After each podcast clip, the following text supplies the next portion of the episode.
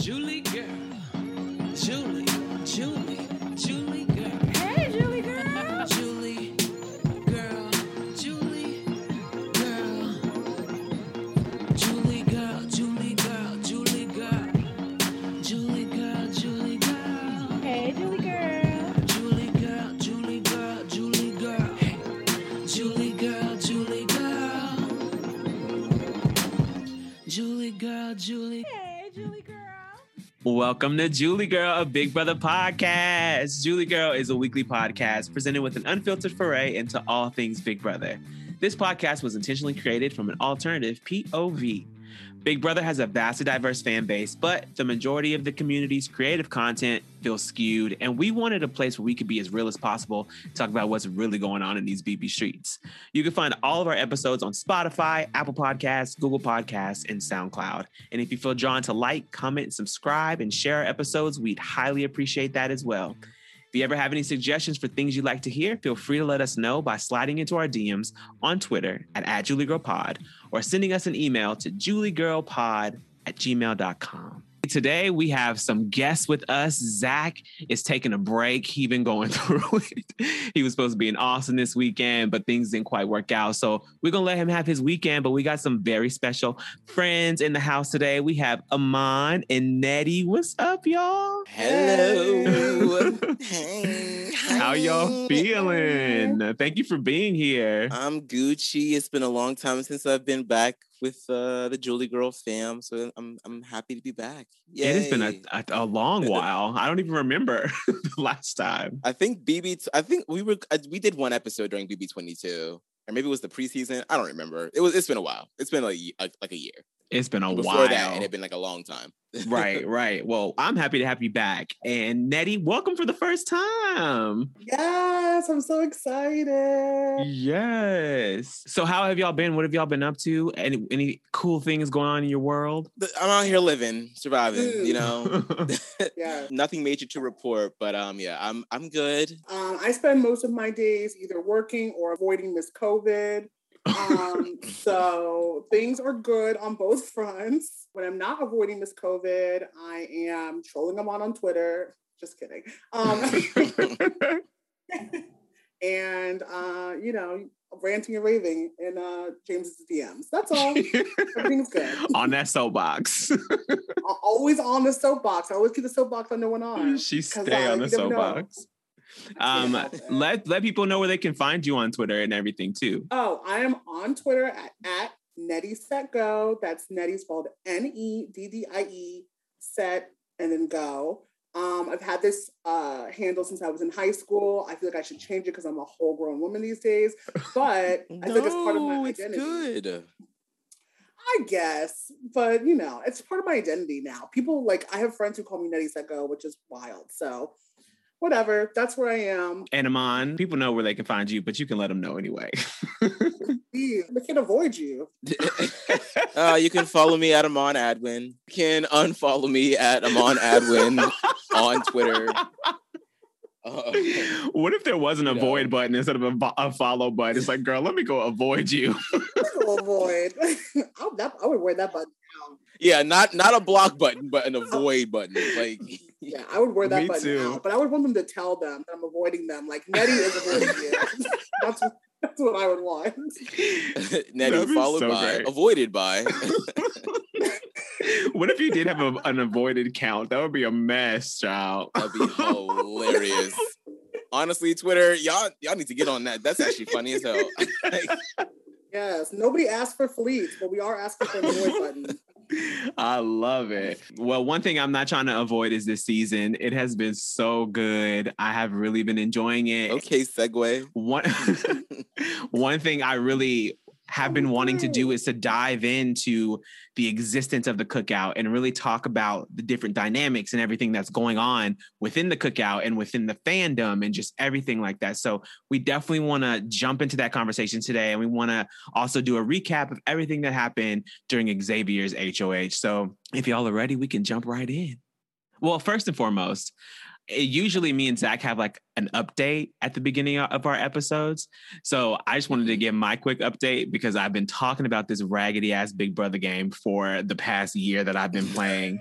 and I would be remiss to say that I was finally evicted and and I did not win the $33,000. And it ended up going into the hands of someone who I don't necessarily believe deserves it. But you know, congratulations, girl. Um, it, uh, you know, the experience was fun in in a sense, but it was exhausting and it was all encompassing. Tier seven was a lot, and the way that people Yeah. were, it came out that people were cheating in different ways and doing different shady things. So it's what? just like how? because you can Like log multiple in accounts? you, no, you can log in to play for each other. So if you're really good at competitions, you can log into somebody else's competition and win their HOH for them or win their veto for Oh, them. So it Ooh. puts you in a disadvantage when you're playing your like me. I'm pa- playing my own games. If somebody else is logging in to win HOH for their ally, it takes away from my score potentially if they're really good at it. So it's it just is really uh, unsavory and the way that everything unfolded and screenshots and accusations and all of the above from tier 6 into tier 7 Wow. and in tier 7 it just left a really bad taste in my mouth and bbtg needs to get that together going into season 2 if there is a season 2 because it could have there's so many incredible players who have played the game in the past year and i wish one of them would have won you know and not no not to knock the girl who won like she she won you know like congratulations but she had been evicted like 16 times and she had like when you get evicted you have to play to pay to pay you have to pay to play again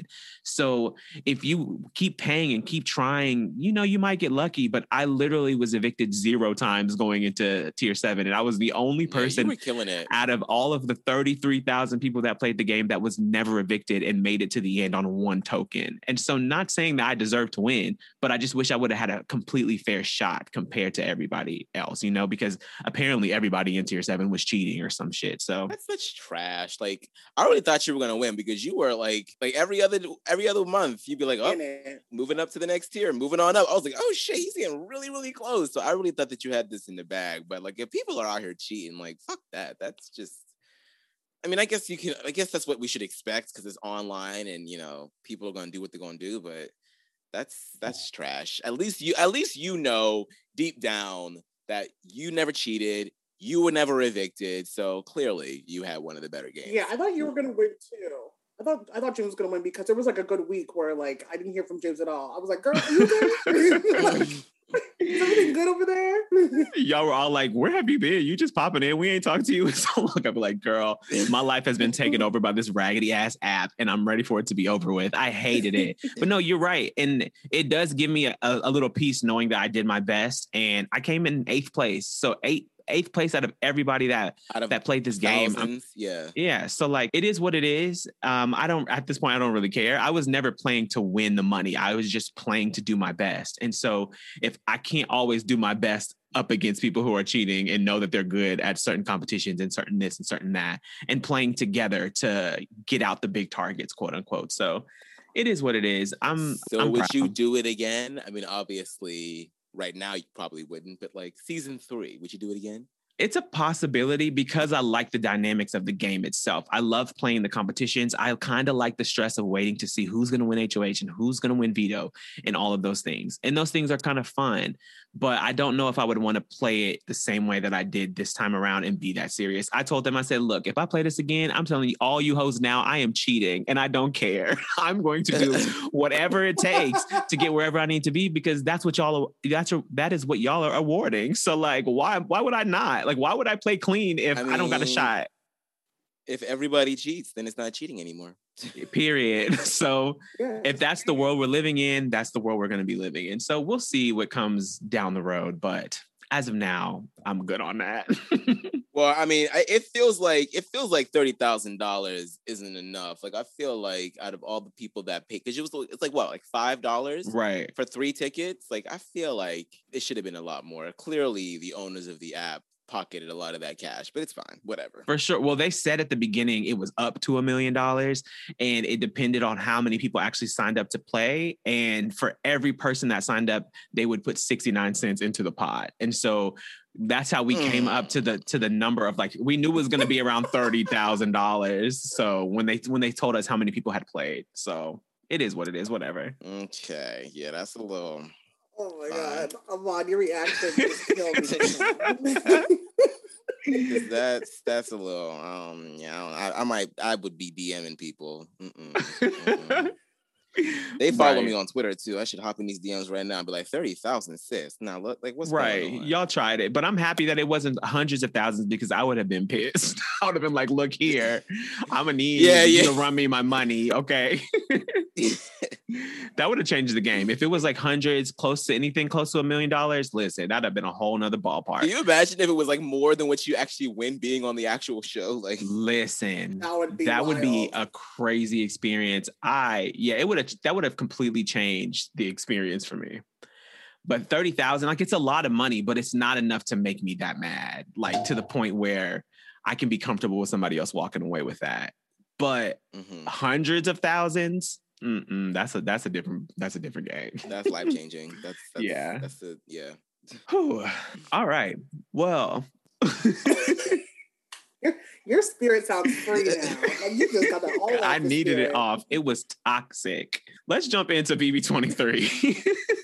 so last week, Xavier won HOH. And honestly, these episodes have been quite good. Have y'all been enjoying these episodes this season? Not the silence.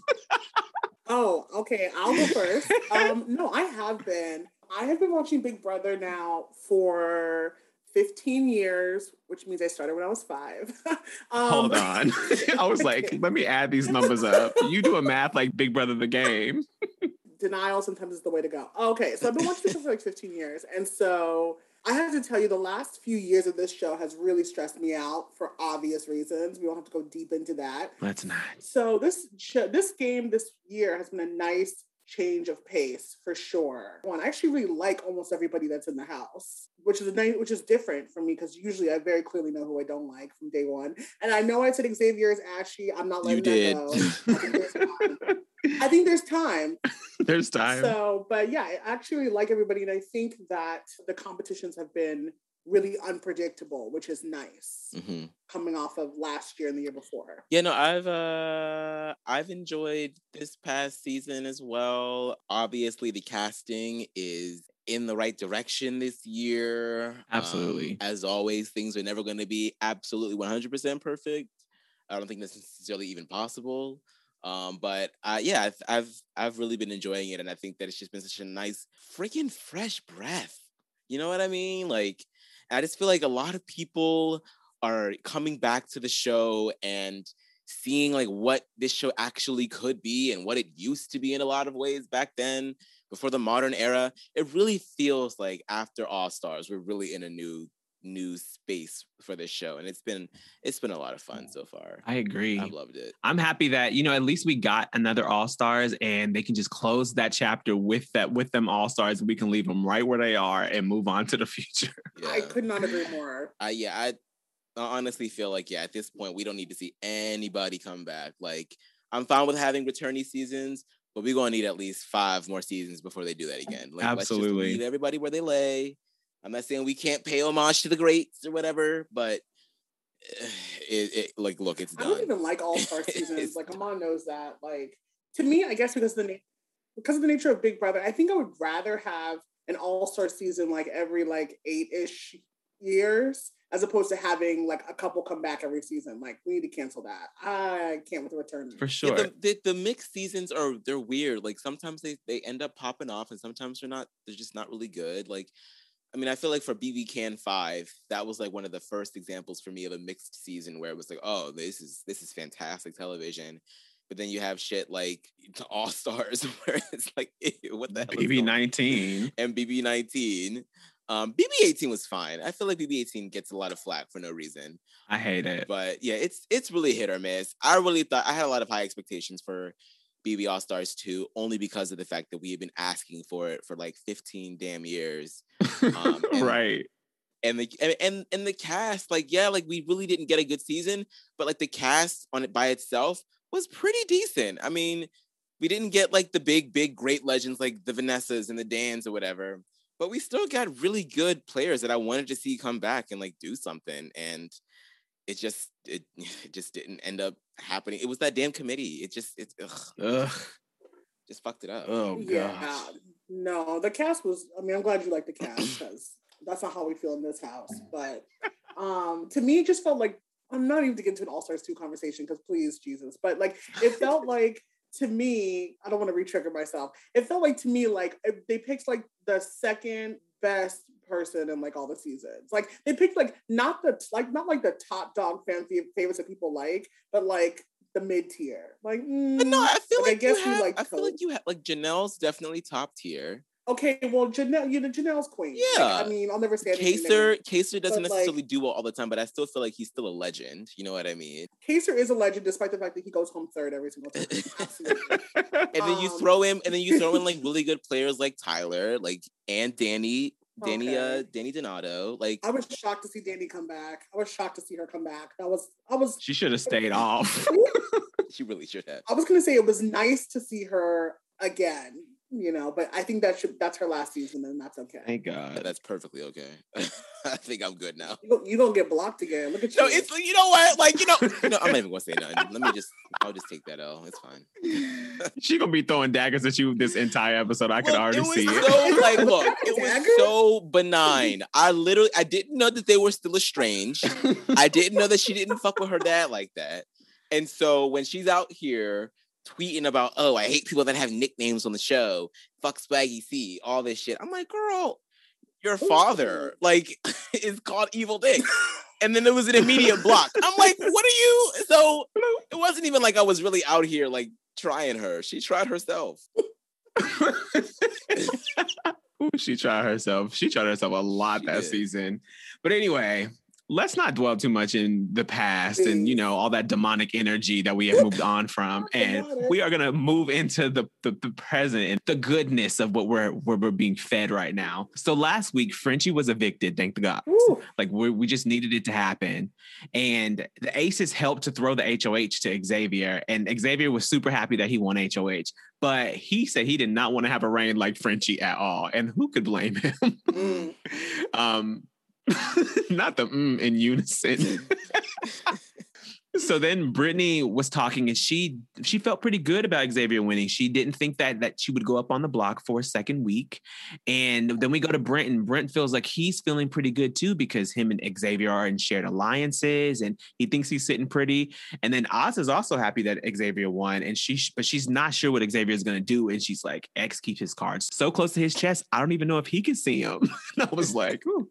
And then Derek F is sad that Frenchie's gone, which cracks me up. But Oh I'm happy that Oh, Frenchie is gone. Do you think that his game will improve with Frenchie gone? No. Not really. I mean, I think it, you know, he's I think it's just who he is as a person. I he sort of like lacks a bit of um what's the word? I don't know. He just doesn't have like a lot of the social Self awareness. Yeah. Just doesn't have a lot of good social grace. Like Mm. I it's really exhausting sort of watching him having conversations with people on the feeds because he never lets anybody else get a word in edgewise. Like he's always talking with Azah and Azah's always trying to like make her point come across and he's always interrupting people. It's just he's not eh, he's a he's a good guy or whatever. Like I don't have anything against him, but he's just not a good player at all. I mean, some of the stuff he's saying on the feeds is wild from outerspace.com. Yeah, that too. Like, yeah. there's been a couple comments where I'm like, where are you from? Philly. I should have known. Um,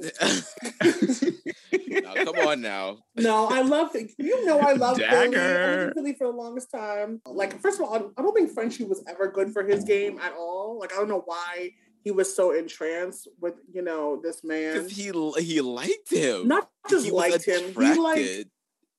I just feel like Derek. Don't say that, Eddie. I just feel like, um, um, I feel like it, it was like a weird fixation. Like I don't know what like like what he brought out in Derek, but Derek was really into him. But I feel like yeah, I feel like Derek lacks tact, and considering that this group you know, is feeling very much like they're like a, they're a family of some sort. I feel it and they're Mhm. eliminating people just for being annoying. Like that's what set Brent out the door basically, because Brent didn't do nothing.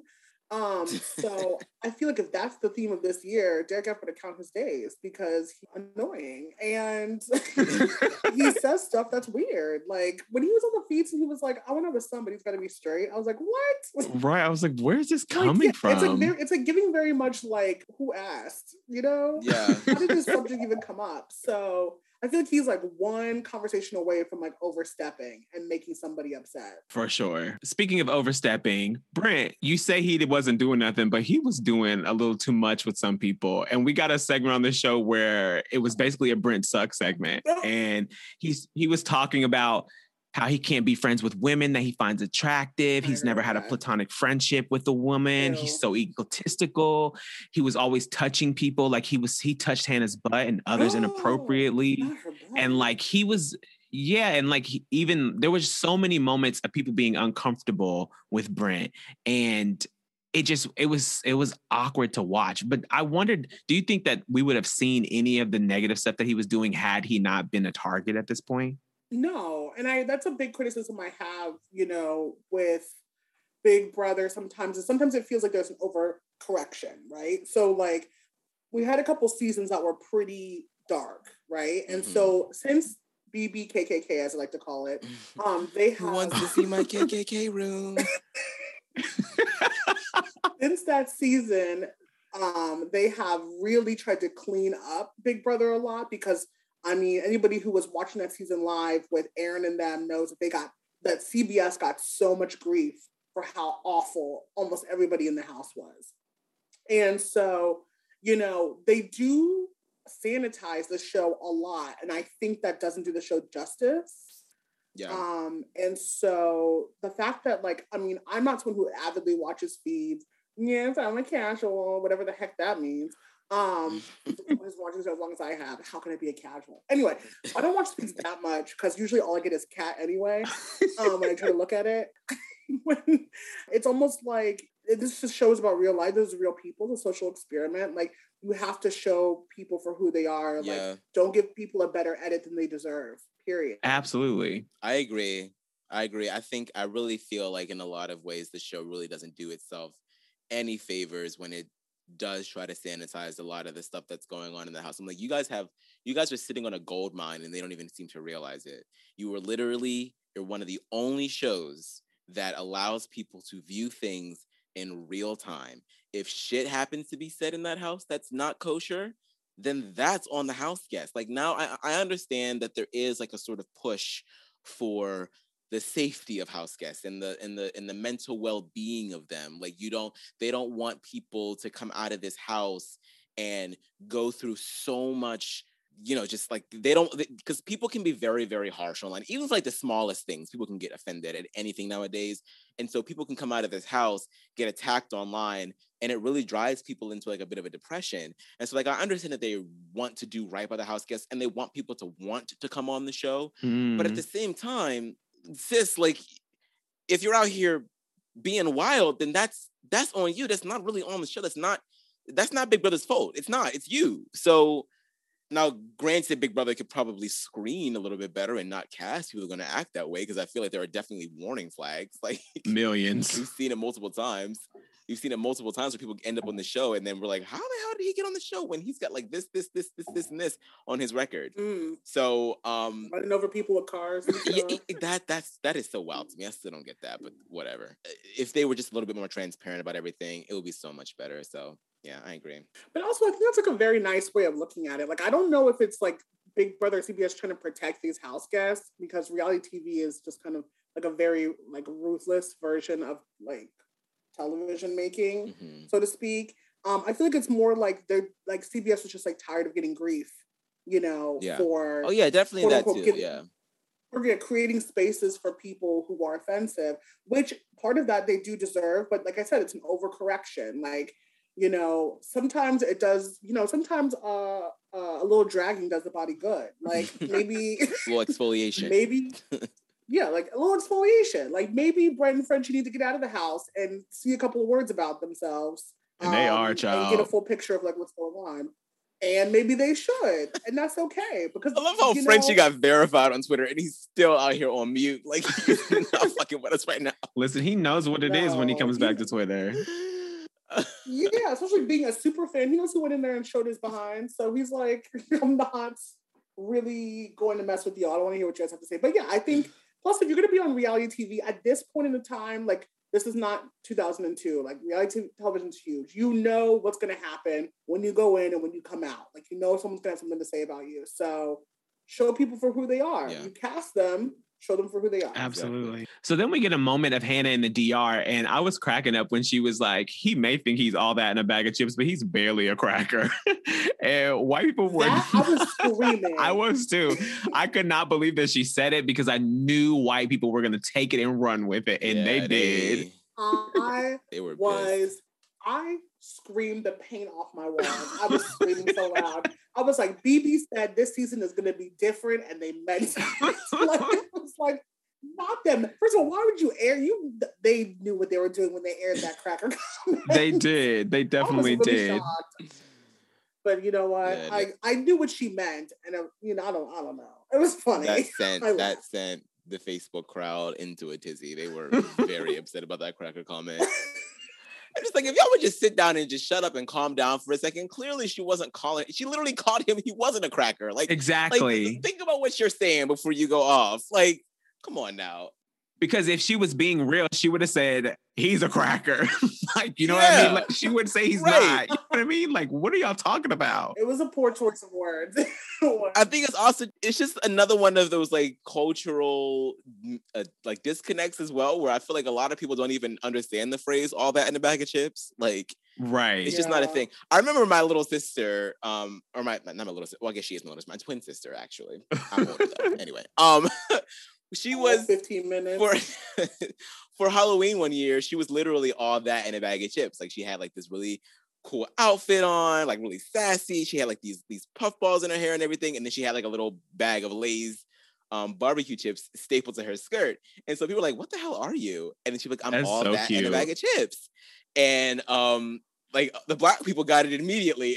a lot of them were like, I don't get it. Like, what does that mean? like, so I love that. it's a disconnect. They just don't get it. Some of And them. this is why diversity is so important in these seasons because there's so much that Black people get and understand just the way that we talk and sayings that we have that we get. And so when you're in the house and you say these things, the white people probably don't understand you in the same way that Black people would.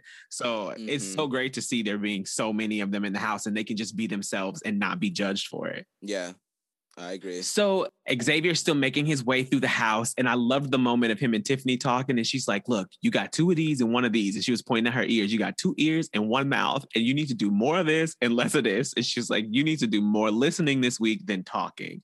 And I love the way that she nudges people in certain directions. She was just making sure that Xavier knew that Brent was the one that needed to go this week, and she's just so good, like with talking to the cameras and with you know, planting these little seeds. And I love the way that she handles those things.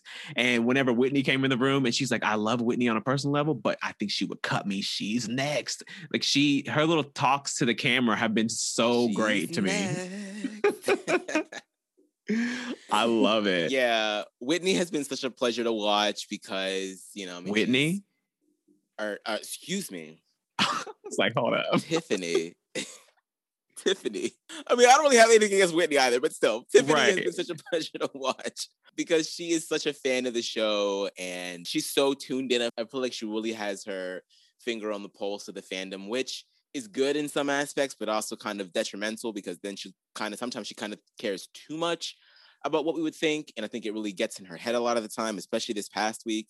But she's been so fun because she knows that we want to know what's going on in her head. She knows she knows the kind of like behavior that like Twitter's going to end up talking about for days. Like she she knows. Like I feel like a lot of us can really connect with her because we feel like we're like living vicariously through her because she is such a fan of the show. So it's been so nice to watch her um just navigate this house and it's I'm, I'm a little scared because she does have a little bit of a tendency to play a little close to the fire sometimes and some people are already kind of like onto her a little bit so i'm a little scared but i think I, she's going to be here for the long haul and i'm really excited to see what she has coming up next Yeah, I mean, I agree. I concur. Um, I really, I mean, we all like Tiffany. She's hilarious.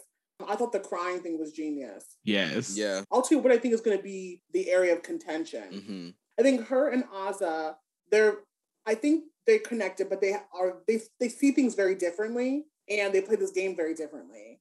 And I think that is going to be where the issue is. I don't know how long they'll be able to play in tandem because I just think their strategies are just on opposite islands. Like when Azah was like, "Yo, don't put Britini up, you put me up," I was like, Tiffany would never, would never be sacrificial lamb like that. Right. So we got a showman segment this episode. How are oh. y'all feeling about the the status of showmancery in BB23? I know Frenchie's at home just punching air. He's like, I told y'all. I told y'all. And But I really feel like it's his fault. I think he did this. I agree. To be he honest, totally he put that energy Totally. out there. And honestly, I mean, I don't know about y'all, but I, I, I don't like. I have no problem with showmances. I really don't. Like, I don't think that they really dampen the game. If anything, I mean, I'm, I'm definitely not one of these people that's out here like, yes, oh my god, love, oh my god, weddings, babies. Like, I'm not like out here being that way. But a showmance to me is nothing more than an alliance. All they doing is kissing. Like, I don't, I don't, you know what I mean? Like, I just don't. I disagree. I- I hundred percent disagree. I just I feel like I feel like they add like a little bit of extra elements to the game. Of course, it's going to happen because you're putting people in a house for three months and people are going to start looking attractive to one another. It just happens. Like now, I will agree that there are definitely some annoying ass romances. Yes, just how there are annoying ass couples in real life. Like they're you know those couples that you just don't want to be around because they're just like you know what I mean. But like I just feel like it's it is what it is. Like I've never really had that much of an animus against showmances like the rest of the fandom. has. My thing is, I don't mind showmances when they're genuine and they're, people actually like like each other because there's just a nature about that that feels right. But coming into the season expecting a showmance and people getting cast to be in a showmance, that's what bothers me because I feel like it Yeah. it immediately puts the game in a place where we're gonna have to fend off these duos because they're in a relationship and they want to have the Brendans and the and the Rachels and all of these things to to like flaunt, but it doesn't it, it doesn't matter in the game. Like at the end of the day, none of that adds anything positive to the game, in my opinion. So if it happens, That's it a- happens. But I hate that we use it as like a marketing tactic. yeah. I was gonna say I don't love them because I feel like it takes people out of the game. And like it'd be one thing if both people in the showmance are like pulling their weight 50-50. Like the reason why Brendan and Rachel were so well, at the time they might have been annoying, but they're in hindsight so great to watch is because both of them were firing at all cylinders trying to stay in the game, you know, up until, you know, Brendan played Sacrificial Lamb. But I just feel like, oh, and um, this is especially towards like some of the female competitors. Like sometimes I feel like they just latch onto these dudes and they're like, okay, great, protect me through this whole game. And then they make it all the way not contributing anything. Like I feel that I felt that way about Sis. Absolutely. Um, I felt that way about um, I mean, so many. Like, and it's just like to me, it's like you can you can guy came into this house to win money, to win a game, and now you're playing the love boat. And you know, all we have to get to do is watch y'all lie around in sweats, you know, all tangled up on the couch. And there's no gameplay happening because your gameplay is the person you're in a romance with. Yeah. Like you're just hoping that the person next to you will protect you through the whole game. And then even though like when it's the opposite, because Rachel was really holding it down for Brendan and Rachel, like Brendan throwing away his game to protect Rachel, like that, I didn't sign up for this. Yeah. I Right. did not sign up for Love Island. Okay. I mean, I I signed up for Big Brother. I, I get that, and I take both your points because, like, I mean, but the the thing about like, because I definitely think that, like, yeah, the marketing behind it is kind of like, okay, like, that's a little weird to me. It's very, it's very much uh, like, what what game are we playing here? Especially nowadays when Big Brother and Love Island are airing at the same time. It's like clearly one show is for this shit, so leave that shit over there and let's just play this game over here. So I definitely understand it from a marketing standpoint. But the thing that like I'll that I'll um uh, rebut with that is like uh, half of those showmances that casting is casting for never actually happen. Like Robyn Kass has been very vocal about like I thought that this person was going to be with this person, and it never actually happens the way that it's supposed to. So to me, I'm like, no matter who you cast, you're going to end up with a showmance that's going to happen because it just we haven't had one damn season where it doesn't happen. Even BB22, Christmas course. in Memphis are fucking getting married now. So it's like it's gonna happen regardless of Yeah. who you put in that house. So to There's me, somebody out there for everyone. exactly, it just is what it is to me. So like I, I certainly get like yeah, it can get annoying watching people throw their games away, but I feel like people also throw their games away for people that they're not romantically involved with. I mean, we saw with Azah. So it's just like people are just gonna be That's people, true. you know? So how do y'all feel about Christian and Alyssa and DX and Hannah potentially? I mean, I'm rooting for DX and Hannah. Um, I'm rooting for them. I don't know. I don't even know if it's gonna manifest that way, but I'm rooting for that to happen. Yeah, I Alyssa and Christian are giving me the same thing we get every year. Yep. The homecoming committee. That's what I always call the alliance of like the pretty girl and the pretty boy. It's giving me very much Tyler and Angela. It's giving me very much uh, you know, Nicole and whoever she's choosing that week. It's just giving me like I don't like I don't know. I guess if they're happy, they like it, I love it. Uh, yeah, I mean, Chris, Christian and Alyssa are, very much uh, the little flavorless. Good for y'all, I guess. Um, Hannah and DX is definitely the more popular of the two with the fandom, and for good reason. I don't think that DX is as into Hannah as Hannah is into him, which I don't either. which makes me sad because I think that they are such a perfect pair. I think that they have similar senses of humor. They're both they they there's like never a lapse in conversation with the two of them are talking with one another. Like there's clearly chemistry there. I think that DX is starting to get a little bit more game oriented, and so he doesn't want to be, you know, all up underhanded like that. But I mean, I don't think that it's either on a possibility that after this is over, that the two of them do something afterwards. So we'll see. I don't think they're just both so smart and they're just they're just good for each. I don't know. They just I just, they just make a cute couple. Especially if they get to spend a lot of Mhm. time together throughout this whole process. If they make it that far, I could definitely If they both end up in jury, they definitely gonna do something in the jury house. I, I know exactly. This is what happened. And you know, like be, I, I'm not a fan of Tyler and Angela, but I did appreciate that their showmance didn't really happen until later in the season. Like that shows, Yeah. you know, it made me feel like they at least had time to get to know each other and like each other in a certain kind of way. It was like real between them, yeah.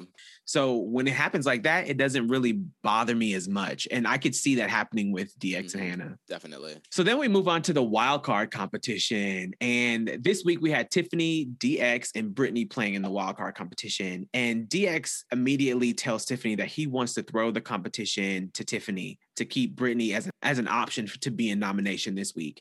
And if DX wins, it could make Brent safe because his team could potentially get something to make the whole team safe. And so this competition was called Unlucky 13, and they had to cross a wobbly balance beam with the top card from their pile, and each person had four card slots. And when you get to the other side, you have to choose who gets your card. And you go back and forth and you try to get the numbers on your opponent's cards to match the number 13. And when they get to the number 13, they're eliminated. And so the competition gets started, and Brick Brickley, Britini quickly realizes that Tiffany and Derek are coming for her cards, and Britini is not excited about it. And then they're going back and forth, and we get to a point where Britini doesn't even realize that she has the right card to take Derek X out of the competition. And I'm just like, girl, how can you be mad that like like how can you be mad that they're coming for you when you are playing against them and you don't even make the move that you have in your hand? How did y'all feel about this competition? It was it was a little hard to watch just because Britini is just like such a sweet little sensitive dove. I know that there's I will let Amon explain. but I know there's some controversy over whether or not she knew that they were coming after her, but oh yeah. yeah, I felt like they felt like I felt bad for her because I knew she was going to take it personally, and I wish she would stop taking stuff personally. But it's hard because when you're in the Big Brother house, that it's your life for three months. So how can you not take stuff personally? For sure. Um, I think the strategy was good. hmm I thought it made sense um, based on what they're trying to do. And so, from a game perspective, I I got to give it to Tiffany and DX for pulling that off. I mean, she the, the thing for me, she's she's she's not on the side of the numbers, and so of course DX and or DX and Tiffany, they're in an alliance together. They're going, they want everyone in their alliance to be as safe as possible. The way to maximize that is to get her get Britini out of there so that she can remain an option for a nominee. And so to us and to Britini, it might feel as if it's like this targeted thing, and in a way it is, but it's not personal. It's just you're not with us, and that's sucks for you. You know what I mean? You Right. were already you were already on the block last week, and now you're getting put on the block again. It sucks, but the only way to combat that, Britini, is to get within the numbers. You need to build an alliance. You need to do something, and that's it's an uphill battle because once alliance is formed, it's kind of hard to get in.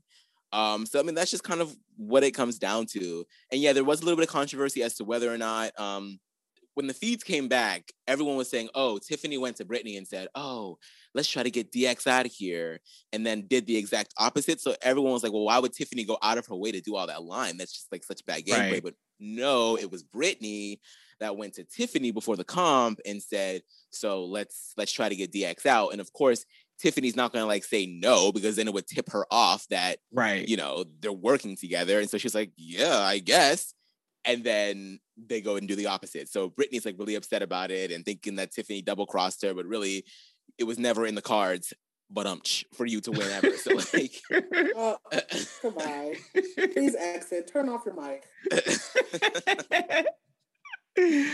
Do you think that Derek X and Tiffany handled that comp correctly? I- Um, I think so. yeah, I mean, yeah. I think I think they both did what was best for their game. Like this is not big best friends, so like I'm sure nobody has anything against Britini, but you know we're trying to make sure that things happen the way we plan for them to happen, and that means you're going to be the sacrificial lamb. So just chill out, lamb chop. It's okay.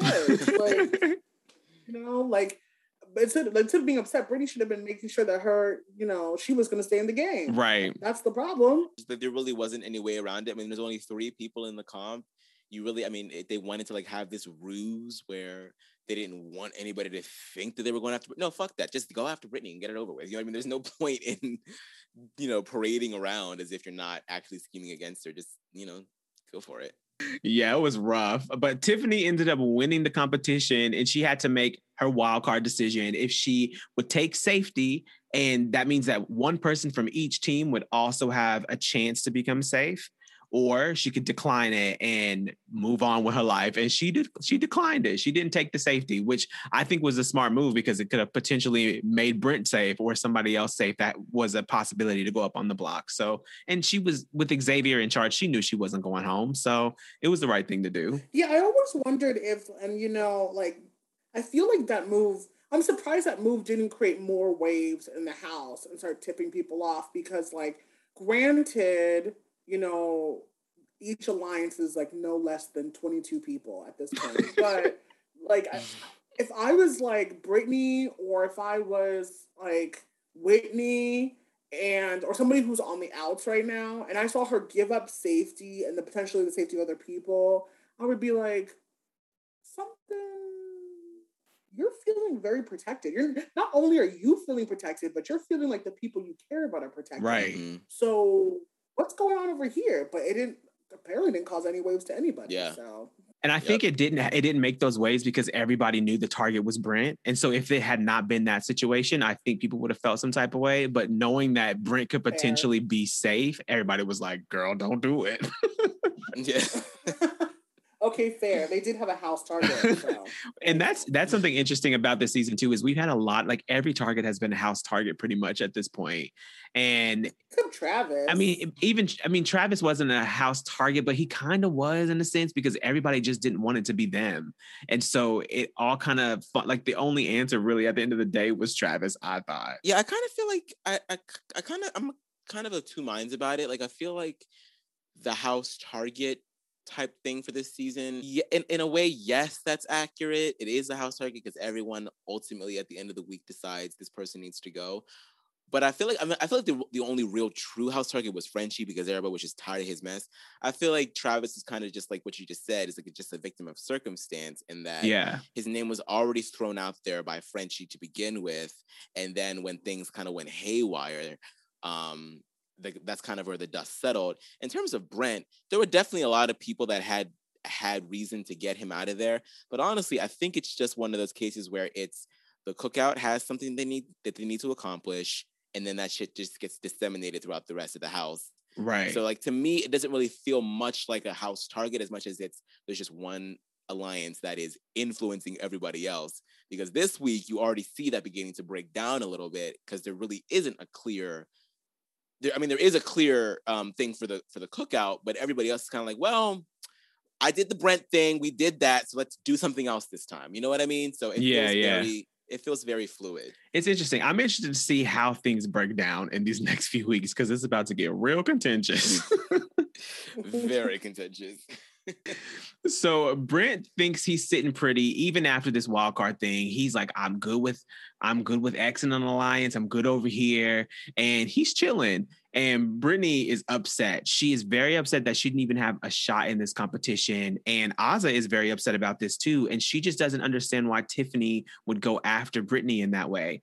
And Xavier in their one in her in his one-on-one with Azah tells Azah that he wants to nominate Britini. And Azah gets really upset about this. And she's like, I just don't understand why we need a scheme. Why do we need a plan? Let's just put the two people we want up on the block. And she just wants Britt and Whitney right on the block. And Azah's like, you know what? Just put me up on the block. I'd rather go up than Britini. Like, why would you put Britini up? You could put me up. It's fine. And X is like, you're in the cookout. I don't want to put up anybody in the cookout. And in the DR, he's like, I'm telling you that you are my people. I'm not going to put you up because you're my people. And you're still mad at me. if people didn't get emotional, this week would be so easy peasy.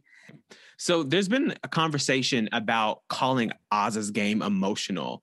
And for me, I'm trying to figure out how do we navigate commenting on a black woman's emotions without falling into like stereotypical tropes and being disrespectful, but also being straightforward and honest about what we're seeing and experiencing. Well, everything is in context. Um, I personally don't believe in completely throwing out topics and subjects and putting in this big umbrella in it. Um, obviously, there's a negative context in which you can talk about Black women's emotions, but Azah is quite literally playing the game with her emotions because if she was playing the game from a game perspective, she would not volunteer herself to be on the block. She wasn't volunteering herself to be on the block because it would better her game. She was volunteer- volunteering to be on the block because it hurt her to see Britini on the block again. Those are just the facts of what happened. Um, that doesn't mean she's an emotional person, doesn't mean she's overly emotional or she's hysterical. It just means like in that particular moment, she's playing with her heart versus, you know, her head. And I don't see any kind of like negativity about that. You know, the worst thing you're saying is, oh, she's a good person. Like, yeah, Azah's a good person.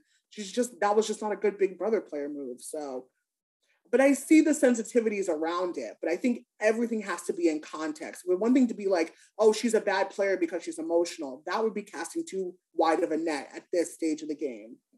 Yeah, I also think it's just like eh, the the casting this season really helps with this as well because eh, it, it, it helps that there are other black people in that house that are also conveying similar mindsets. Like both Tiffany and Xavier are like, Azah, girl, no, we're not putting you up, and it's it's Britini's going to be fine. Like she's not even the target. Like why are you right. why are you going this hard?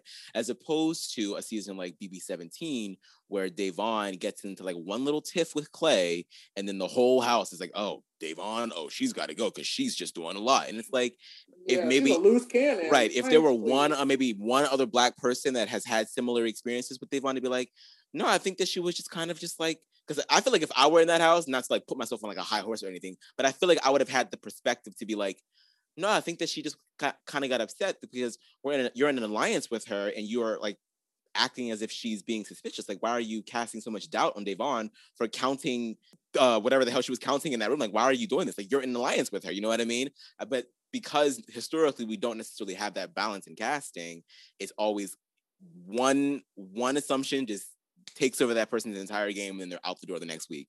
And so right. I, I really feel like yes, there is. I think that it's great to always have that have that in the back of your mind, like, hey, am I, are we, are we throwing Ozzy to the wolves one good time for the one time as usual? Or is there actually some, some, some truth here to what we're saying? And I think, yeah, I mean, she literally said, I don't want to see her go through that again. Put me up on the block. That's an emotional right. play. I also said that it was an emotional move and that she was letting her emotions run her game.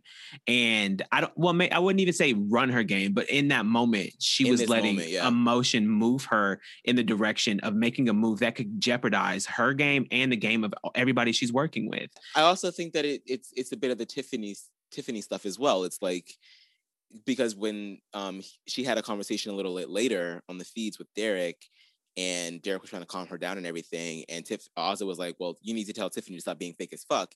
And it's like, "Oh, okay. So you're so you you you you feel bad for Britini, but you also are feeling some type of way because Tiffany didn't clue you in on the fact that yeah, we're gonna go after Britini. So now you're feeling like this alliance that you're in isn't really an alliance because you're not being clued in on the fact right. that one of your teammates is gonna be out the door. So it's just like it, there's a lot. There's like layers to this. It's like a very nuanced situation, and I feel like if anything, Ozzy just wants to be.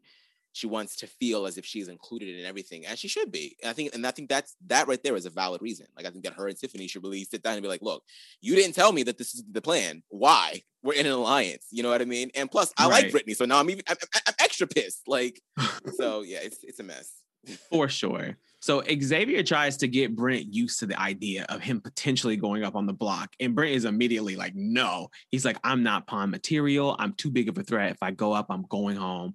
And he's like, if you put me up, my team's gonna be mad. And if and our relationship is just not gonna be the same. And the poor guy has no clue that everybody wants him gone. So it was just like a, it was hard to watch. But at the end of the day, Xavier nominated Britini and Brent for eviction, and Britini was pissed. And I was cracking up. She was like, I'm absolutely positively pissed. I was like, she she be struggling. Um, but Britini acted like Xavier was so rude to her in his speech. I didn't think it was that bad. Yeah, I was like sitting here waiting for like the the other shoe to drop. I was like, what did he say that was so bad? But I just think that Britini, she is she's just having a rough time. Everything it's just been it's just ever since she got nominated the last time, it just hasn't really been a good experience for her. And so I think that that's going to color the rest of her experiences with people, and it's just not. eh, She's she's going through it, and I and I do feel for her in that sense, but in at the same it's so hard to talk about it because I've I've seen a lot of conversation about Britini being autistic and sometimes maybe we should include that in conversations when it comes to her managing her emotions because it might be a little bit different than someone who is quote unquote neurotypical and so I do try to have that balance when when talking about it but there are times where I'm like Britini girl I don't think it's as bad as you might think it is you know so it's it's it's it's a balancing act. Yeah, poor thing. See, I I try to give her that grace too, but I also am like when when you're in the Big Brother house, I feel like the playing field is is level in a sense. Like everybody's playing the same game, and it bothers me that she acts like it's a problem for her to go up on the blog and for her to be targeted when this is Big Brother, and that's what happens in this house. And the way she like pushed her chair in and she stormed away crying, and I was just like, I get being upset and emotional about it, but like why like you knew what this was. You have every every piece of information you need to know what big brother is going to be and i know being in that position and you know she might have had these visions of just like being hoh and not being the tar or on the block every week but all of that comes into play and that's what makes it hard for me to feel bad for her because i'm just like this is part of the game and it's a smart move for everybody involved so you got to get over it I think it's just the hard pill to swallow. That, that that's just what it comes down to. It's just like, yeah, and it's like I want to use the same argument that we always hear the house guest say. It's like you don't know what it's like unless you're in the house. Like, oh, you can't judge me. Mm, But like, and I, I mean, but I think that that's always going to be the case. It's just it's hard for us to sort of like really put ourselves in her shoes. But like at the same time, I do understand because it's just like you're on the block again, and like you got to go through an entire week of people like lying to your face and saying, "Oh, you're But safe," also- you never really know, and it's just like. It's just a lot. It's emotionally taxing. So I get it. I I, I do think she's going overboard, but I do. but get she's it. also a joker Yeah. and her team captain put that house through hell that first week and she was sitting there safe and comfortable so i think that, that- uh, that's a good point. like what do you mean you you, you everybody was on pins and needles for a whole week and a little longer than a week and now that you're having to deal with the stress that everybody else has had to deal with you're the one It's like, crying I don't get deserve over it, Oh. The the jokers honestly should be happy to be pawns because they literally were safe when all that foolery was going on so that's what's like i don't want to hear it britini because get no no yeah. Um. Yeah. Here's the thing about Britini. Poor thing. Um, she has got to calm down in all aspects, and I understand that because she is uh, open with all of us about her about having autism. You know, should that change the conversation around her? I mean, yes and no. I think there's certain things that we sh- that we should be mindful of saying about her. Um, but at the same time, like she, you know, she's a person. And also, like, here's my thing is, I just wish that she would just you know, not take everything so personally. And I feel bad for her because she's so sweet and she's so nice. You can, and she's like a really, and she'll cheer people on. And she's, but like, unfortunately, she's on the outs. Period. Yeah. So Yeah. if she don't like that nomination chair, she better reupholster it because it's hers. you know. Um, because what what are they gonna do uh, as they're trying to get these targets out, but to put her up as a pawn? So I really can't. I feel bad for her. I feel a little bad because I don't feel bad for Britini at all. like, like so on brand. not like I don't know. Like, I just feel like it's a part of the game, and I just I don't have any like I don't feel bad at all. What am I missing here? um. Well. Compassion. okay, I'd say all that, but since you said it, uh, no, I feel like I feel like you're like very um like I feel like you have like some Virgo placements. Is that correct? I don't know. I think you do have some Virgo placements. I think we talked about this. And so it's on brand for me because you're very much like this is the gameplay to go home. Like I like I get it. Like you knew what you signed up for. So You but, signed up for um, this. but it's like I want you to be this upset when you have a reason to be this upset. Yes. Because like you're not the target. Like I need you to be crying like this when it's like you got one foot out the door and you're just trying to stay.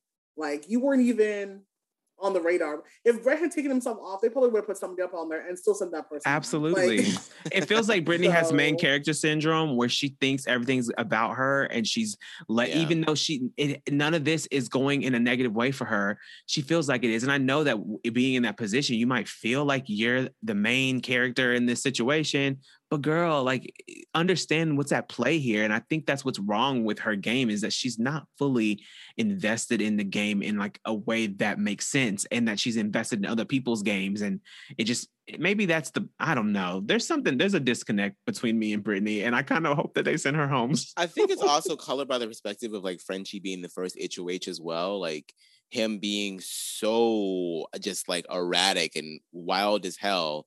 It was perfect justification to put his ass up on the block next week. Right. And I feel like for Britini, it's like, I didn't do what Frenchie did. Why am I the one that's getting, you know, that's not it's not my fault. Like that's that was Frenchie, not me. It still made sense. Kyland's reasoning was so it was clear. Yeah, I mean, it would no, it was succinct. I, I agree.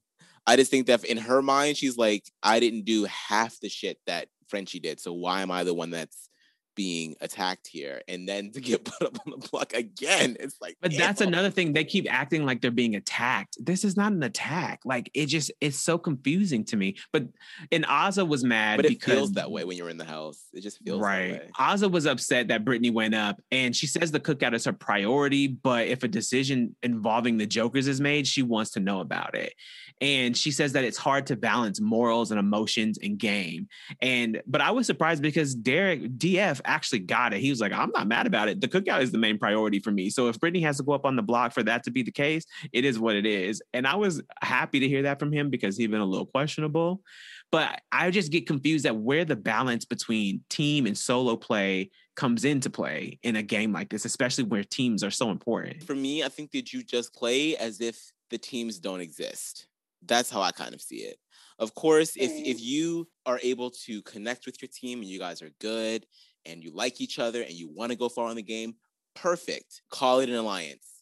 Act as if it's an alliance. Don't act as if it's if it's a team because you're still going to connect with other people outside of your team that you're going to want to play with. And so I just say do your best to insulate yourself as much as possible as if this were just a free for all game. And so yeah, if there comes a time where somebody that's in your alliance that also happens to be in your team is about to go up on the block, then yeah, maybe you may, maybe you want to spend a little bit of social capital to to to make sure that that doesn't happen. At the very least, that they don't go home. But I think for the most part, you really should just. I, I think that it, it the game is always going to be requiring you to be self-interested. So, uh, like if if they got to go, then you should have been doing your due diligence to make sure that that wasn't the only person that you were aligned with. Period. If they got to go, they got to go. Yeah, I agree. Concur. Retweet. Okay. Um, so then we get a moment of Azah pulling Tiffany aside, and she asked Tiffany about the way that, they, that she went for Britini, and it did not go well. I remember watching this on the feeds, and I was like, "Oh gosh, this is terrifying," because I felt like it could be like the beginning of the end for the cookout in a sense. it was not pretty, but you know, they they definitely recovered well. But Tiffany was just like, I'm a logical player, and Ozzy leans on emotions. And they both agree that they're just playing two different games. And I do you think there's gonna be any lasting effects from this issue? Yeah, I think so. It was it was so it was so tense watching that because she walked up to her because Ozzy was in the uh in the little checker room thingy. And um, Tiffany comes up there and she's like, What are you upset about? I know you're upset. And Oz is just like, No, I'm fine. It's good. I'm good. I'm fine. And then Tiffany's like, All right. And then she just starts playing chess with Oz is still sitting there looking sour. I'm like, so Oh my awkward. God. But like, then what are we on the here? show, on the show, they showed when Azah pulled Tiffany in the room and had the conversation with her, and Tiffany was just not giving her any kind of like care. And that's one thing Yeah. about Tiffany's game is sometimes she gets ahead of herself because she starts feeling like I'm not going to explain this to you. I'm not going to do this, but she's not giving the person like the care and like the just the softness that they need in that moment. And I I need her to see that that softness is really important and stuff like that. I feel like she really sometimes governs this house instead of just living in it. You know what I mean? Like she really just That's a good way to put It it. really That's is. a good way to put it. I think she kind of did that motherly instinct kind of just like seeps in sometimes when it's when you know she feels like she doesn't have to give certain people the the time of day because it's like like look this is all this especially when they all have this understanding where it's like look Azah I'm not coming for you you are a, from a black woman to a black woman why are you fighting me on this it's just Britini like what are you doing like so I, I totally get it but still you are still playing a game and at the end of the day y'all gonna be voting each other out I don't care Right. if y'all make it to jury. Y'all gonna be voting each other out, okay? So it's not gonna. It's this this little ring around the black rosy ain't gonna happen for the, the entire thing. Not ring around the black rosy. That's like a like a racial slur, like a like a racial song, like like Song of the South or something. Oh God. not songs of the south. she has to. Tiffany has that. That is a flaw in her game. She really has to learn how to. If if people like look, if people approach Big Brother emotionally, I think the best Big Brother players are the ones that know how to manage that. You are you Yes. you you. Hmm, what about Vanessa? you- it- it- Ooh. D- w- Look, that's it. Mm. I'm just saying. Because she was a great player, but she was on the ledge. Not the ledge. I'm saying that good Big Brother players are ones that know how to manage their own emotions, but also I'm saying they are ones that know how to acquiesce to emotional players as well.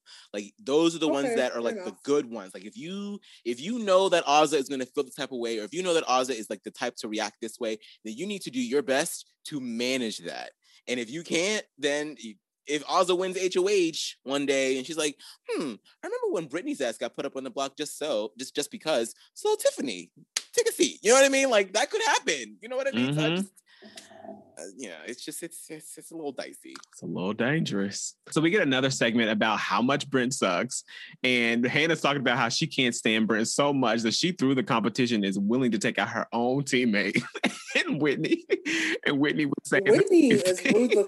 And I almost was like laughing because I was like, dang, they almost put you on the block because your association with him. Right. You don't even like him. It's wild. And then Brent is just delusional. He's like, I have the numbers. And he's like, I'm definitely going to say. And then he was saying that whole, my body perceives my intelligence or something. I was like, what the hell does that even mean? he's so He weird. proceeds.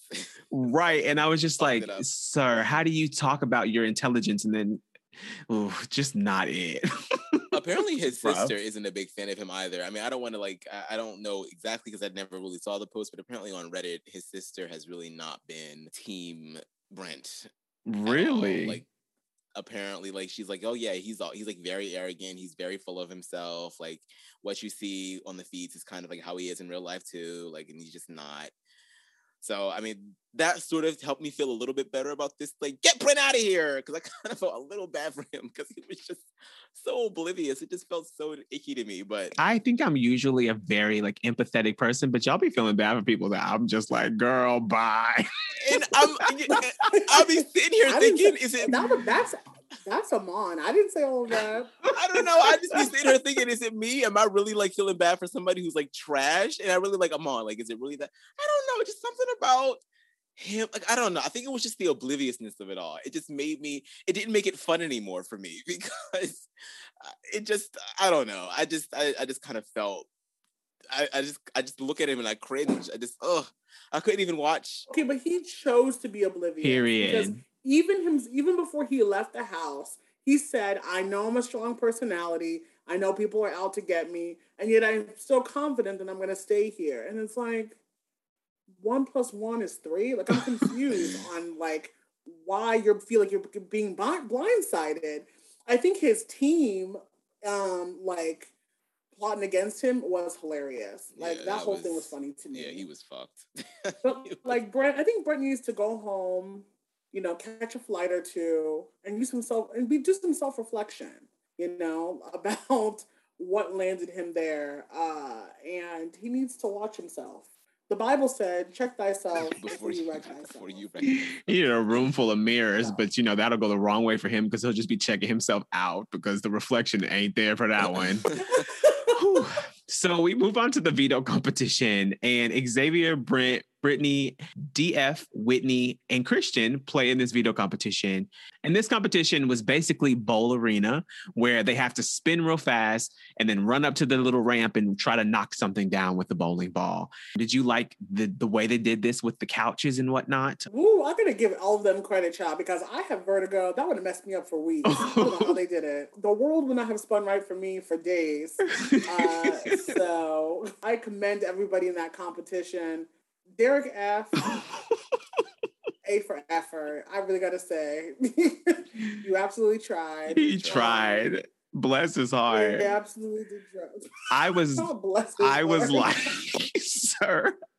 Like I get it, but like- also the way he was spinning like that, I was like, he he was barely taking a step in them seconds. I was like, sir, put a little bit of ump in your step, please. not umph. I also felt bad because he's the tallest, I think, and I don't think the this wheel was up high enough. Mm. So we kind of had to like bend underneath it to spin, which would put him at a disadvantage. I think. I feel like I'm surprised that more people haven't, especially since this this cast is full of super fans, adopted the meta strategy of this comp by just spinning very slowly.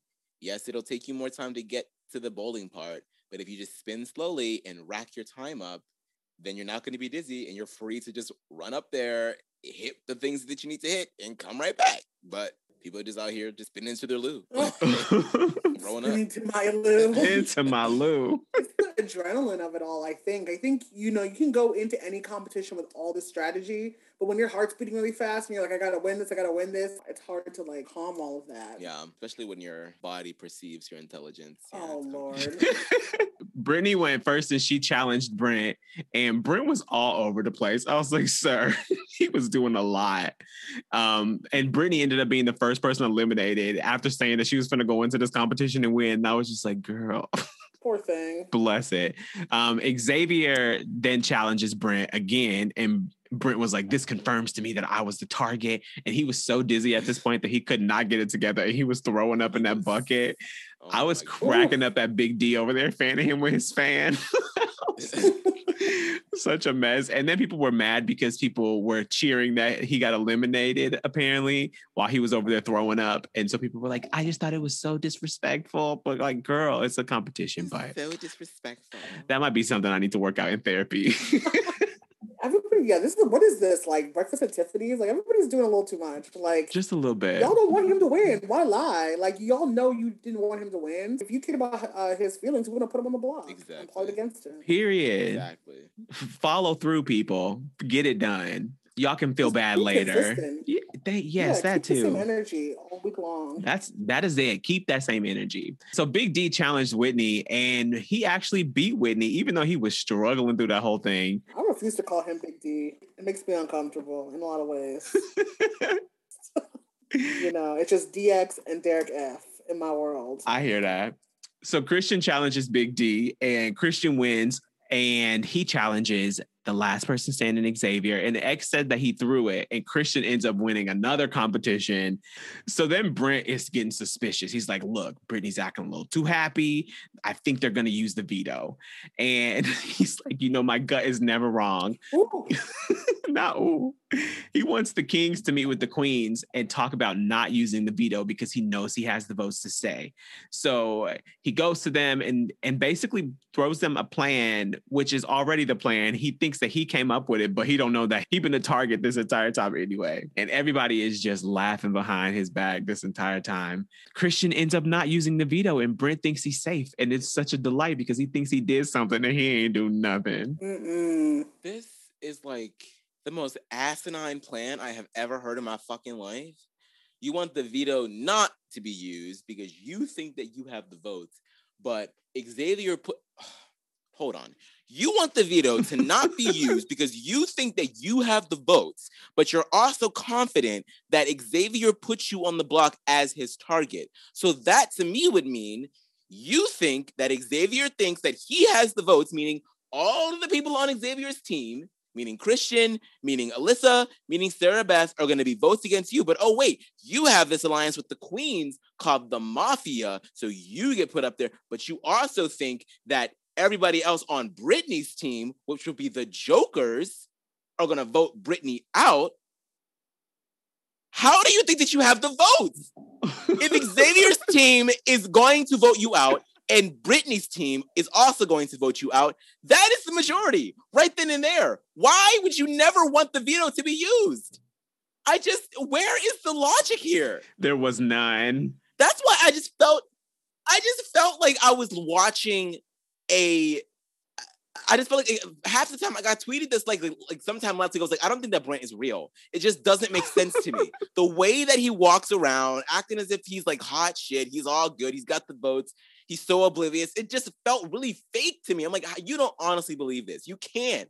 It like mathematically doesn't make sense. And I'm not a math guy. Like I just Can't make sense out of nonsense. Period. I was cracking up when he was like, Yeah, I had a lot of things cooking in my mental. I was like, Sir, the stove is off. There's nothing up there cooking at all. like, what are you talking about? He was cooking some, who knows, some Pop Tarts.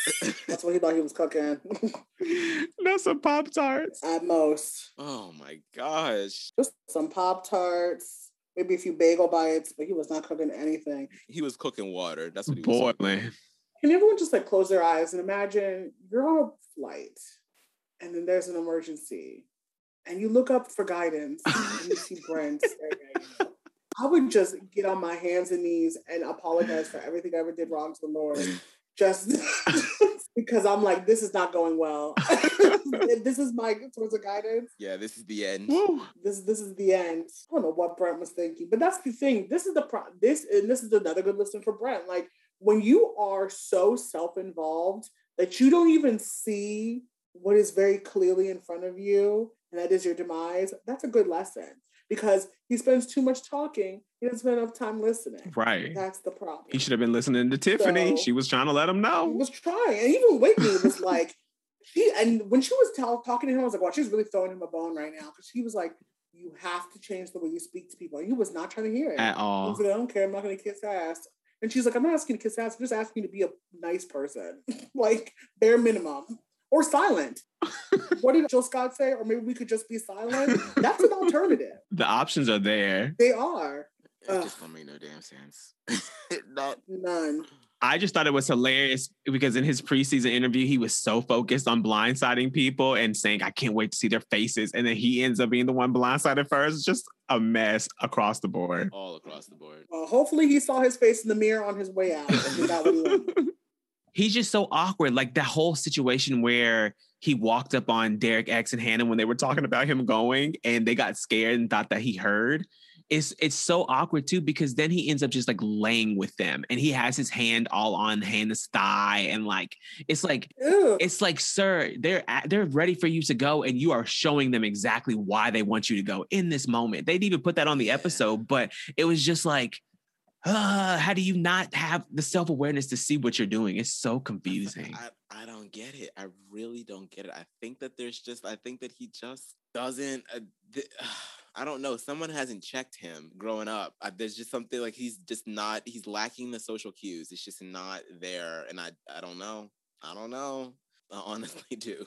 Mm, the best on all his future endeavors. Unless it's a flight attendant on my flight, then please, no. so then we get a segment of Derek Frazier talking about who he thinks everybody is, and he's sitting there talking about thinking Xavier is a lawyer, and and I was just like, I get it because I mean he's right. So it, clearly he's like perceiving something, and it's leading him down a right train of thought. But if you are in an alliance with somebody, why would you want anybody to think these things about them? Like where, like you're saying, social cues and understanding. How do you lack? the awareness of doing that to people that you're supposed to be supporting. Girl. Girl. Retweet. Yeah, I mean, Derek F is not operating at all cylinders in this house. Like he just he's another person does a little too much talking, doesn't do enough listening. Like it's all theme. It's like he tosses out a lot of word salad. I saw somebody tweet that. I was like, that's a perfect way to describe it. He just talk. He just be talking. I feel like the cookout alliance is gonna have some troubles because not everybody's on the same page. We need to all be on the same page for this to work. And Derek Evans is just too busy. He's just too. He's just one of those people who has to like take all the air out of the room. You know what I mean? Yeah. Like people who have to be the main one in the conversation, have to be the loudest, have to be all, have all the attention on them. Like after you said he was a lawyer once, okay, let it go. Why did he keep going? I think he's a lawyer and a model. I think he's a lawyer and a model. With Sarah Beth, I'm like, okay, you said it already in the kitchen. Why are we still talking about it? Like you just. Hmm. It's kind of crazy that they really nailed it though, because he definitely is both a lawyer Yeah. and Yeah, he Yeah. nailed it. well. So it's just crazy that they. And that got goes to show you, that goes to show you pe- the way people carry themselves and they don't even realize it. Like, Right. he probably said something very like like legally once or twice in front of Derek and he sorted it out. Maybe Derek has uh has some trouble with the law and he got a couple lawyers who knows what they look like. I don't know. You never know. The other night, I don't know if it was last night or the night before, they were talking and Xavier told Derek that he has Josh energy. And it really bothered Derek. Like he was upset and he went in the room and Tiffany had to like talk him down and like explain to him what what Xavier was probably saying.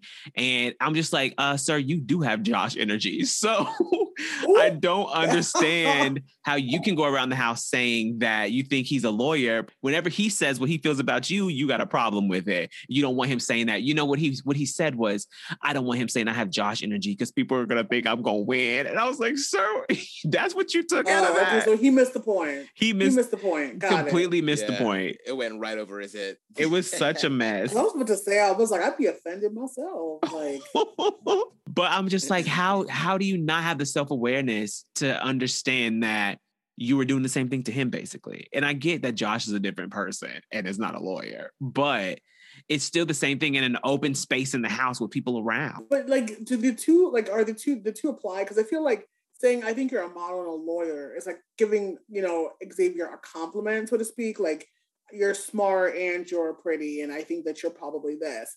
Like saying something as Josh energy is like, even though Derek mistook it, like that's I don't know how many positive connotations with that. you know what I mean? Not to say that in real life, I'm sure Josh is a lovely person, but on TV, Yeah, I mean, I'm I'm staying silent because I'm not I'm not I'm not getting into this Josh argument. Why? What do you mean? Well, y'all have y'all, y'all live for Josh because y'all are all emotional Pisces. That's fine. I don't know. Like I feel like of all the big players you could compare me to, I don't know if I would see like you compare me to Josh as the most positive thing. I I would understand why he'd be upset, but he was upset for the wrong reasons. He's like, oh, you think I'm gonna win? Like Yeah, he was he wasn't even upset about it because of that. It was because of the winner energy. like Derek, nobody thinks you're gonna win. Like that's what I would have said. even Josh Martinez, uh, you know, all respect to him, even he doesn't really have winner's energy. So you really At all. He doesn't. I mean, his win was his win was very much a product of the season he was on. I don't think Derek. What I'm realizing about Derek F is I don't think he's as big as a fan as I thought that he might have been in the beginning. Definitely I not. think that he is more of like I, I I think he you know watches the show here and there. I don't think he really pays attention to live feeds that much. I just think that he has like a very limited view on the show, and that's kind of where it is. And Bless his heart. So with the Aces losing Brent, everyone starts to take aim at the Kings now, and they know that the Kings are still four strong, and they know they got to take a shot over there. Derek X knows that he can't be the one to do it because he is in the royal flush. So if he does do that, then it's going to be uh, it'll blow up everything. And the Kings know that they're in hot water and that they need to win and pull out this HOH. And they're probably gonna, if they win, they want to put up Whitney and Hannah. And then Sarah Beth starts to share that her target is Hannah with the Kings, and mm. Xavier is not with it at all. you know, I'm a little worried for Sarah Beth moving forward because she has really been so obsessed with Hannah. And like, it's not even the fact that you want that to be your target, it's the way she's going about it. It's very heavy handed. And I think that it's putting up more red flags and it's helping her. Yeah, I mean, I the Kings are making me nervous because they feel very much like they're headed in the direction of this the same energy we've gotten from a lot of these alliances that run the house and subsequently take out people for like various arbitrary reasons, which happens every um, season. And um, Sarah Beth is giving me a little mean girl coming into this next week um, because I can't quite get a handle on why I could why she is targeting Hannah so strongly. Like I understand that like Hannah to her is an outsider, and so she's a wild card, but like she is pitching this girl heavy. Like every time I turn around, she's talking about her. And that makes me uncomfy. I don't know. it was it was she wasted no time she literally just started going in on it um and xavier is a little bit to blame for this because i saw this conversation happen on feeds and he sort of he sort of like uh, he we, he kind of like did not fight against hannah being up there in, initially which really opened the door for hannah to be like or um for sarah beth to be like oh yeah well, if we're gonna put Whitney and Hannah up on the block, then we might as well just get Hannah out now because she's way much more of a threat than than uh than Whitney. And then it kind of just like the snowball just like started rolling down the hill at that. And at that point, it was like too late for X to be like, actually, let's pump pump the brakes on that. And so now it's now it's a thing. Now it's a thing where Hannah is clearly a target that even if she doesn't end up being the one that goes next week, she's still her name is now out there as someone to throw her up next time. So it's very it's really really bad. I don't know why Sarah Beth would expend so much energy on this because especially when there were people that are going to push against it, it's like uh, are you sure you want to be doing this right now because you were sitting really pretty Xavier won, like you're good, and now you're sitting over here like eh, I don't know. It's just it's a lot. It's a lot from Sarah Beth. So I don't really know what she's gonna plan on doing ahead of time, but she might need to c- consider winning HOH next week because if not, she might. Mm, it's it's not looking good. Yeah, it's looking a little rough for her, especially moving into this next week because it's especially yesterday when she had that outburst and she yelled at production when they told her to wake up or whatever. People have been a little uncomfortable about that. They were like, it was a little scary. Ooh. Oh. I'm awake. Can I not close my eyes? You said don't fall asleep. I'm freaking awake. so her her little nice girl act is not that she's not a nice girl. I do think that she like I I like Sarah Beth, but Tiffany clocked her too, saying that she thinks that there's something bubbling under the surface, that she's playing up this nice girl, and that she knows more than she's leading on because she doesn't, she's not letting, she's not letting people know as much as she knows. And Tiffany has been planting so many seeds to get people to look at Sarah Beth. And it's if you're on Tiffany's radar, it's kind of it's, it's something you need to be worried about because Tiffany ain't one to play with because she really will get that house thinking a certain way and moving that target right onto your forehead. So Sarah Beth needs to watch out. Yeah, I think definitely Sarah Beth is giving me like undercover mean girl. It's always the girl, like the super sweet, overly sweet girls sometimes because like you know they learn to put on this facade so that they can cover up like the parts of them that aren't so nice because they don't want people to think that they're not nice and very much sheep's and wolves Yep. very much wolf in sheep's clothing i think we're going to see more of that i think that's going to really come out in the next couple weeks Like I'm a wolf in sheep's clothing. I'm a wolf. You see me coming. out to new york beyonce beyonce beyonce You fucking look like Luther Vandross. she did look like Luther She Vandross. That's did. part. did. She did. That's the thing. She really did. I didn't see it at first, but I see it now. I did, but when that side by side came out, I was like, oh shit. Woo. Woo. So, so we move on to the eviction, and Britini does a new rap for us, but then she stops, thank God. And Oh. we move on to the vote, and Brent is evicted. I do find it hilarious that Derek F has had such trouble voting in the evictions. He was talking on the feed yesterday saying that he was dyslexic, and that did make me feel some type of way for laughing at it. But I also like my mom does that a lot too, and she just for me, words are very important. So when things get jumbled, even no matter what the reason is, I always find comedy in it because it's just funny to hear things out of sync and out of order. So I never, it's never like something I do in a negative way or to condemn someone. It's never malicious. It's always just Yeah. hilarious to me because it's just, it's just different than what is expected. And so I do take a little pause with it, but it was still hilarious to, to evict to vote. So- I didn't realize that that like people that um have dyslexia that that sort of will cross over into their speech. I kind of just always figured it that it was just a like a, a a reading comprehension thing. I didn't realize that it could also transfer, but I guess that makes all the sense in the world. So interesting. I also loved that Hannah got to be the deciding vote for Brent's eviction. I thought that was a nice touch. And I, I loved Hannah and Tiffany's goodbye messages to him. Hannah A him up. She really did. She was waiting. She was waiting for this moment. Oh, Brent. The number two rule in Big Brother is if mm-hmm. you feel too comfortable or safe, that's usually a good indication that you're going home. But unfortunately, your arrogance didn't allow you to see that. Mm-hmm. So this is Hannah speaking from flight BB23. Enjoy your flight home.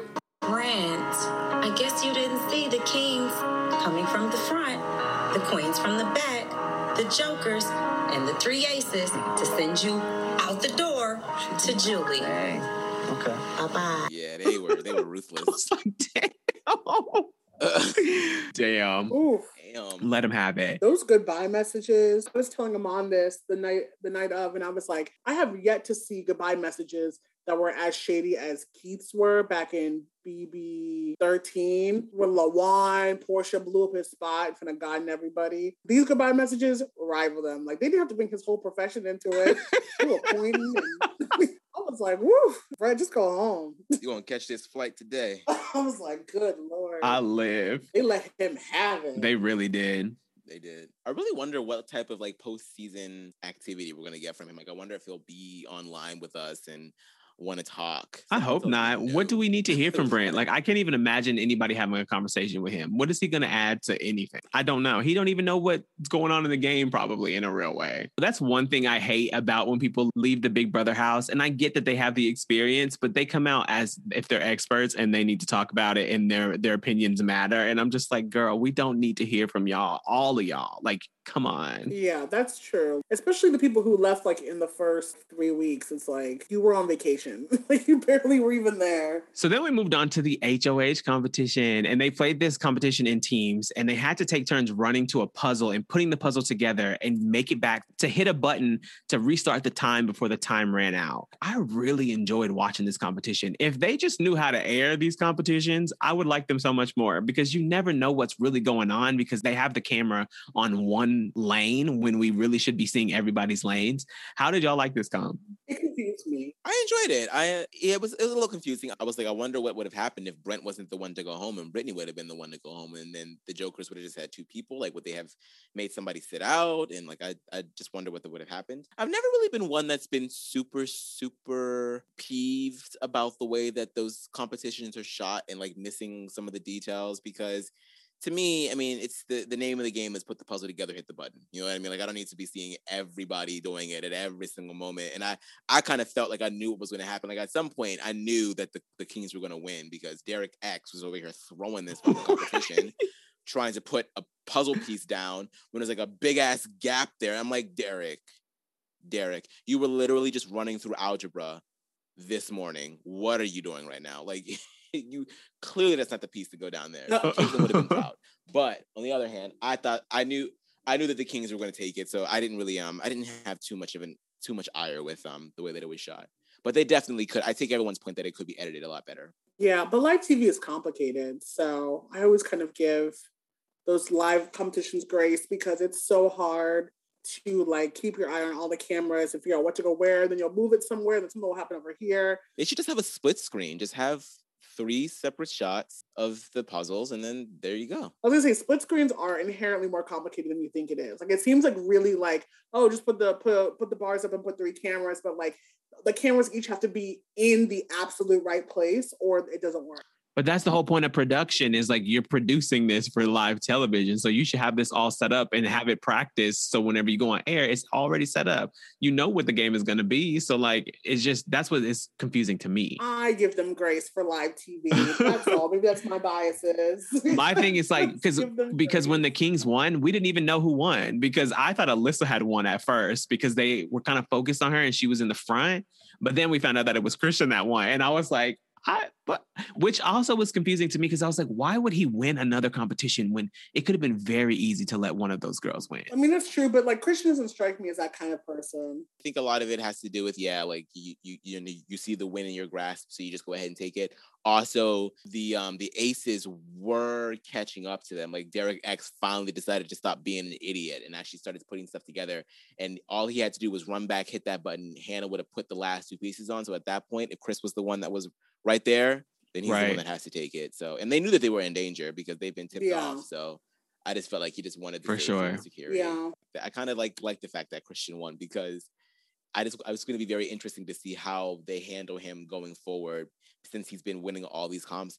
And it's nice to see the cookout have to deal with this. Like, let's see how they get themselves out of this one. Disagree, but it's all right. Why do you disagree? I was not happy to see Christian win at all. I was like, great, we're gonna see him and Alyssa laid up for another week in the HOH room. I don't know. Like I said, Christian and Alyssa and Sarah Beth give me Chrysalis. Chrysalis and Sarah Beth, whoever they are, they give me like energy that feels very nostalgic. Like the kind of people who were, running alliances every single year. I would just, I would, I would have preferred to see a wild card win that competition and really see like everyone's true colors. Because I feel like this week is just like they're all gonna go after Whitney. If they can't get Whitney, then they're just gonna go go get Hannah. A Derek F HOH would have been crazy. Yes. He was already on the feeds beforehand talking about, oh, yeah, like I'm going to have my one on ones the night after I win my HOH.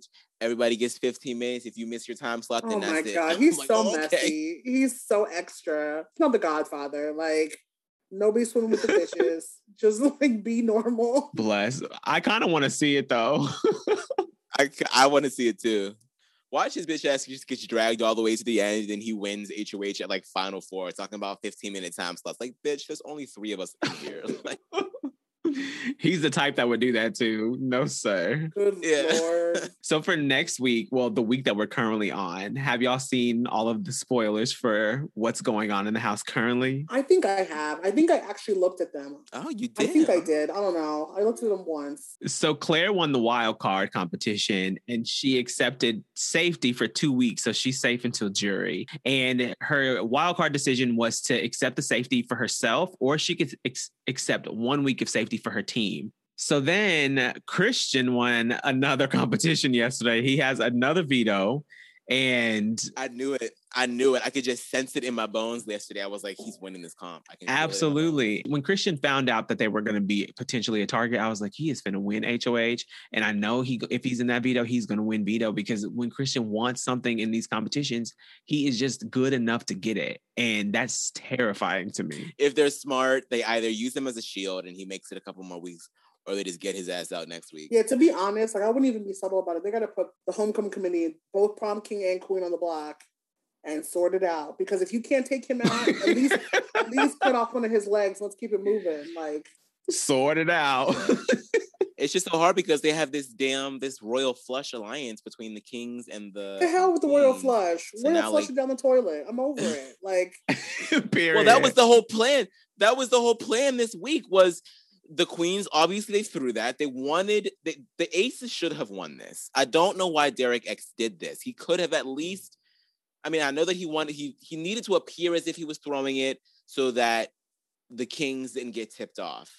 But at that point, just try to win it or at least throw it, give it to Hannah, and then she'll put them up. I don't know. It just didn't make much sense to me why they did it this way. And the jokers were just out here being jokers. Like they, A they were just a mess.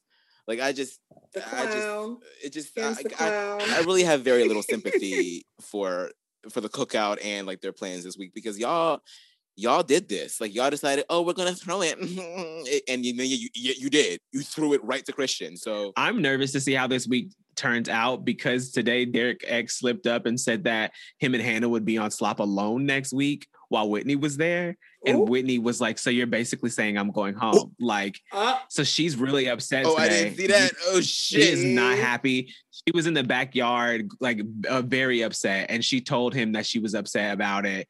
And so I don't know if Whitney is going to try to make a play here, and who knows? There's still a veto that is up for grabs. So this could go really bad if Christian or Alyssa feel that they have some energy moving in a certain direction because Whitney is honestly the best thing for them to keep because she ain't got nobody. Sending her home does nothing for their game in the long term exactly. and it's scary to me to to think that she has some information and she has some energy to push in a certain direction that could potentially help her. So I don't know how this is gonna go. it could it could help her, but I don't think it will at this point. I mean, now I mean now he's now she's definitely not going to get Derek X's vote to stay because Derek is like, well, fuck, like now I gotta get you get your ass out of here. So that's one gone, Right. And then you the cookout's already trying to support um Hannah, so. uh, Unless there's like some major shift at this point, if even if Whitney were to go over to Christian and Alyssa and be like, so Derek X already told me that you guys are trying to get rid of me. So now what? At that point, it's like, okay, well now we have to because you know. So uh, it sucks, but yeah, I guess that, that's what it is. It's rough. oh, oops. But she's another one that I Sorry, don't girl. feel bad for because everybody's like, I feel bad that she's no. After I heard that egg roll comment, she can go. And the good girl, I'm happy that you got Mm. told Oh, this yeah, to your was- face. So hmm, have fun. The level of savagery that comes out of this woman's mouth. I don't want to feel the whole egg roll. I just, I just wanted to cuddle. Hold on. Fuck. Hold on. Yo, and you trying to cancel me, America? Bring, bring that back. I need you to apologize publicly. Oh, that was rude. I'm not laughing. Brett's not laughing either. No, I love him. You need to apologize. Yeah, you love that was him? rude. Why the hell did you? She's still laughing. she hasn't said sorry yet. Like, literally, all it takes is you saying sorry. Mm, I didn't mean You it. sicko, man. But I didn't want to feel the business. Oh, my damn, she still hasn't said sorry. she just said I didn't I mean did. it. I said sorry. No, you said I didn't mean it. No, I said sorry. I didn't mean it. Oh, sorry, I didn't mean it. I still haven't seen that on feeds, but that's I read about that. That's like, and then she wouldn't apologize after. Like that's That's such a Like, weird thing really? to say. Like that wouldn't even cross my mind as a joke. Me either. That's so weird. That's why I was offended by it because it's so blatant. And the way that she paused before she said it, she knew was gonna, she was like, oh, this is gonna slap. I'm gonna make them laugh. And and X was immediately like, that's not even funny. I'm not even gonna laugh that about that. That's rude. Apologize. and she was Yeah. it just uh I just hate it. And it and that's the that those are the seeds that get planted that grow into all the fuck shit we see all the time. So I'm happy to see her leave because if that's where she's starting at, who knows where she's gonna end up. And I ain't trying to see her end up nowhere else but home. well, Honestly. period. well, Well, Neddie and Mon, thank you so much for joining me today. Let the people know where they can find you on Twitter so they can see all y'all's greatness on the daily. Child, y'all can find me um, at Neddie Set Go on Twitter. That's Neddie spelled N E, two D's, as in dog, I E, set, S E T, go, G O. That's where I am. I'm over there running my mouth. mm, you can follow me at Amon Adwin everywhere on all platforms. Well, that was a lot for this week. We still want to talk about the cookout, and we're going to do that in a second episode. So if you want to hear us talk specifically about that, you can tune into the second episode that will be followed by this one. Thank you all for tuning into Julie Girl, a Big Brother podcast. If you enjoy what you hear, please like and subscribe and tell your Big Brother friends about what we got going on over here. You can catch BB23 on CBS every Sunday, Wednesday, and Thursday. And you can always check in on what's going on inside the house on the live feeds on Paramount Come Plus. on, Paramount Plus. We'll see y'all next on, week. bud. Bye. Julie girl, Julie, Julie, Julie girl.